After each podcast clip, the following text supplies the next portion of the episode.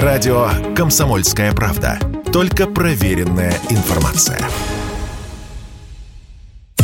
Если очередной англицизм имеет адекватный аналог в русском, то прочь его из лексикона. Во всяком случае, лексикона чиновников и, главное, из всех государственных документов, постановлений и протоколов. Примерно такова суть законопроекта, который направило правительство на рассмотрение в Госдуму. Вообще, языковыми заимствованиями в органах власти обеспокоены давно. В этом году запретить англоязычные рекламные вывески предлагали в ЛДПР, а спикер Совфеда Валентина Матвиенко еще в июне призывала коллег принять меры против засилья англицизмов.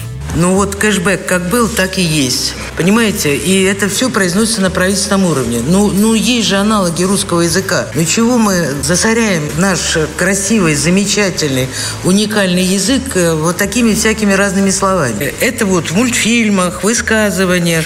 Просто некоторые хочу прочитать. А у нас сегодня воркшоп, а у вас?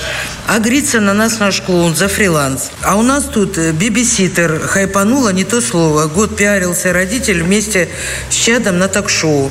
Мы обратились за комментарием к филологам и выяснили, и сами языковые заимствования, и компании по борьбе с ними приходят в нашу жизнь волнами. Например, в 30-е годы советские власти решили закенселить, то есть я хотел сказать отменить, слово «конкурс». Эту историю Радио КП рассказала старший научный сотрудник Института русского языка имени Виноградова Александра Плетнева. Это была идея лично Сталина, который э, считал, что слово «конкурс», оно буржуазное. И оно не просто заимствовано, оно само по себе идет, э, несет идею буржуазной такой конкуренции, да, а слово «соревнование», оно отражает момент вот социалистического строительства, это, вот эта приставка «со», какое-то совместное действие. Рассоревнуются, но при этом они как бы вместе работают. И это постановление было разослано во все газеты центральные. И при этом там люди обычные и там писатели, они, конечно, ну, то есть слово конкурс не уходит при этом из языка, и мы видим, что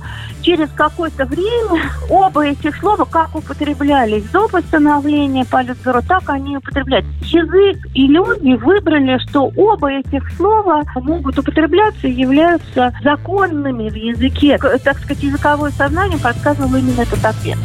В общем, запрещай, не запрещай, а русский язык как естественная экосистема, считают эксперты, которая сама себя регулирует.